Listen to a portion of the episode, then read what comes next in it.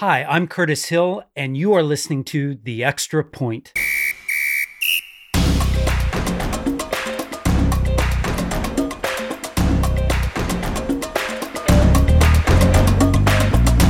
Thank you for downloading this episode. I am recording it the week of December 15th, 2019.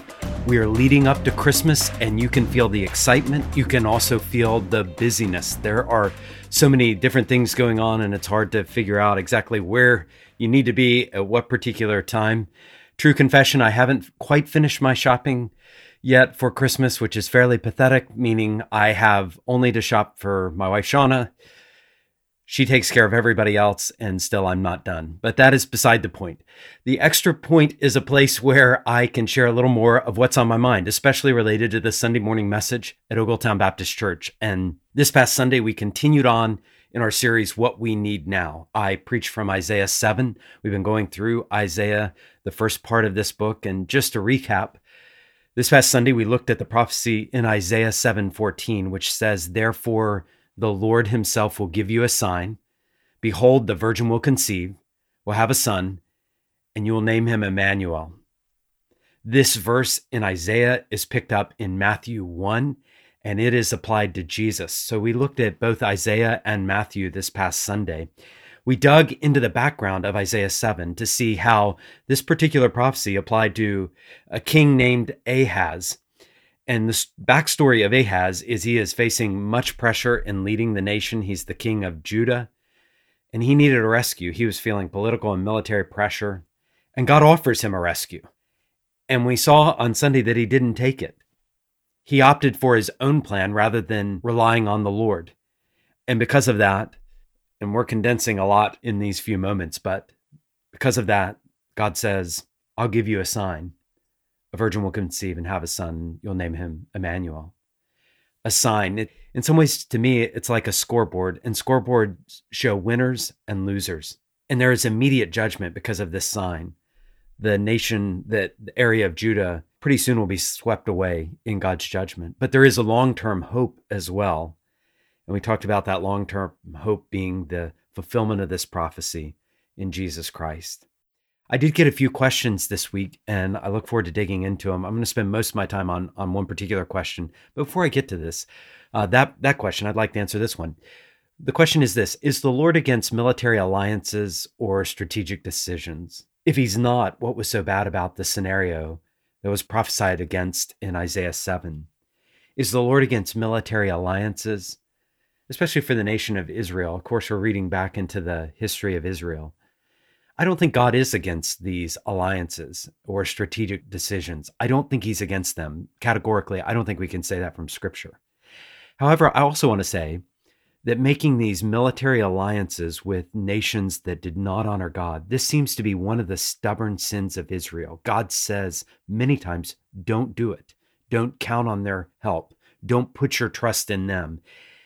And this seems like kings again and again were tempted to do this. It's one of those stubborn sins like idolatry, pulling in the nation, the nation's gods and making them Israel's gods.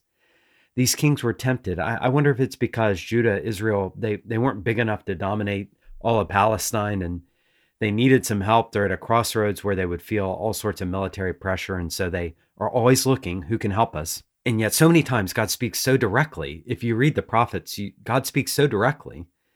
And when he does, to not do what he says becomes a sin to the one who knows to do right and doesn't do it, to, to that person, it's sin. This is sin not just of ignorance, it's a sin of rebellion. And that's the way it's presented most of the time. So I, I can imagine there are scenarios where an alliance would not be ruled out of bounds, but so many times God says don't, and that's exactly what the king does.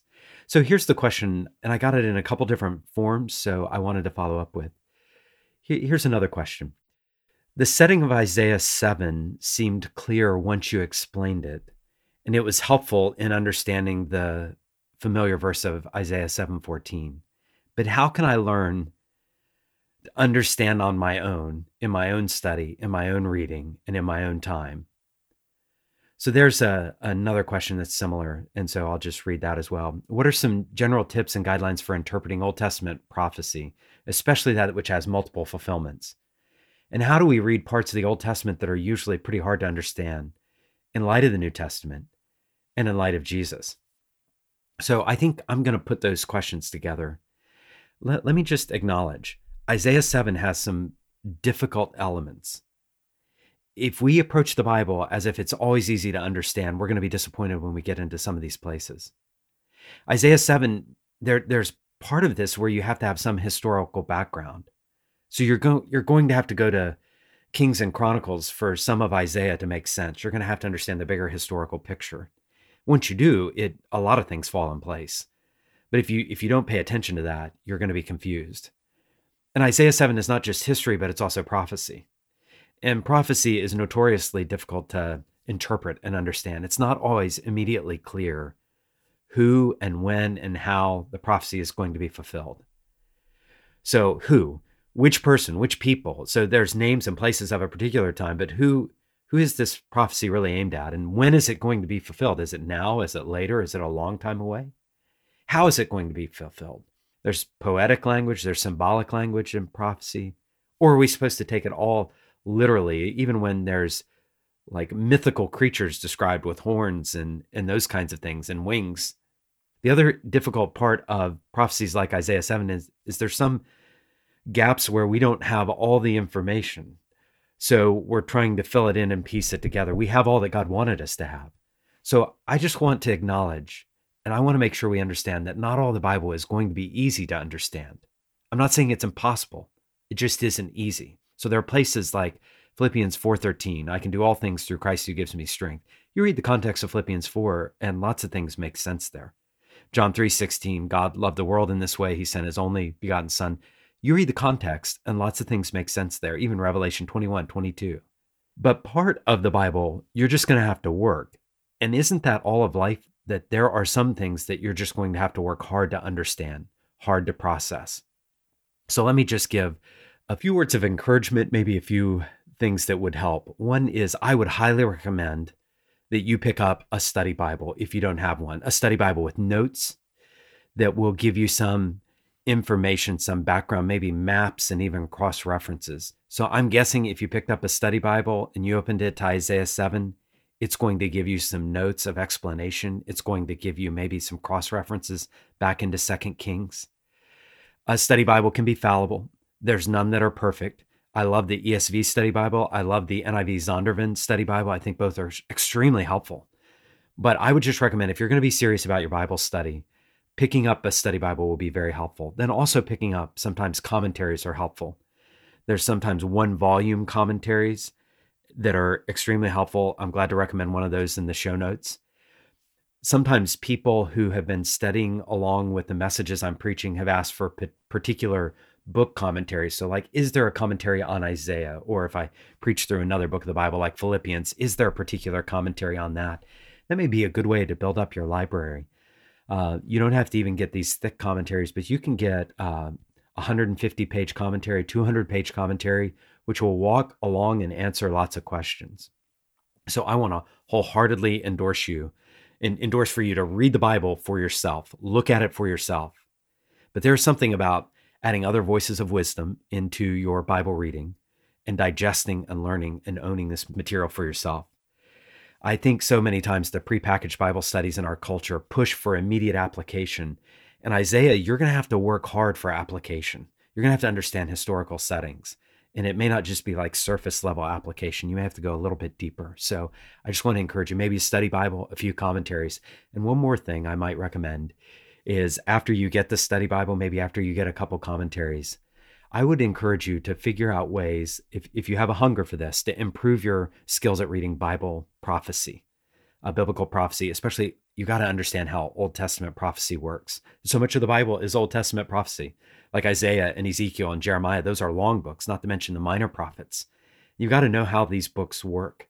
So again, I can make a couple recommendations. I'll put those in the show notes. I just read a book by a professor at Southern Seminary on how to deal with some of these major prophets and, and even minor prophets, how to understand what they what they're doing, how they're writing. I think it's also important to see where particular Old Testament prophecies lead. So when you have a prophecy like Isaiah 7, which clearly says it is filled to the full. It is fulfilled in Matthew 1 when Jesus comes. That's going to teach you a little bit about how to read that one in Isaiah 7. You're going to look and see maybe there's some smaller fulfillments, but the ultimate fulfillment is going to be in Jesus. How do we know that? Because that's what Matthew says. So we look to connect those dots. Again, I'm happy to recommend some resources, especially of how to read the Old Testament in light of the New Testament. But if you're going to grow, you're going to have to invest some time. And with all the resources today, there's no reason why we can't do that. So hopefully that answers a couple questions. As always, if you'd like to get in touch and ask a question for a future podcast, make a comment, just shoot me an email at chill at ogletown.org. I wanted to give you a recommendation before I'm done. And that is we've got the new year coming. We're just a few days away. What will you do for Bible reading, Bible intake? What will you do for praying in the new year? Why don't you use the next two weeks of this year to get you a head start? What will be different for next year if this year your Bible reading and prayer was a dud? What will be different? How can you make plans for that to be different? What can be reinforced if this year was a good year for you? What can be reinforced so that you keep taking in the Bible regularly, hopefully daily, and that your prayer life grows and becomes very meaningful to you? So I, I just want to encourage you use the end of this year to think about that. Also, we're trying to make the extra point as visible and as accessible as possible. So, thank you for your patience as we promote it. If you have suggestions and input, I'd love to hear those from you. I recommended several songs last week, and there are some songs related to Emmanuel, God with Us, that are just too good not to share. I'll link to those in the show notes. And I'm sure there's much more we could talk about, but I hope what we have talked about has served you well. Bye for now, and I want to thank you for listening this week to The Extra Point.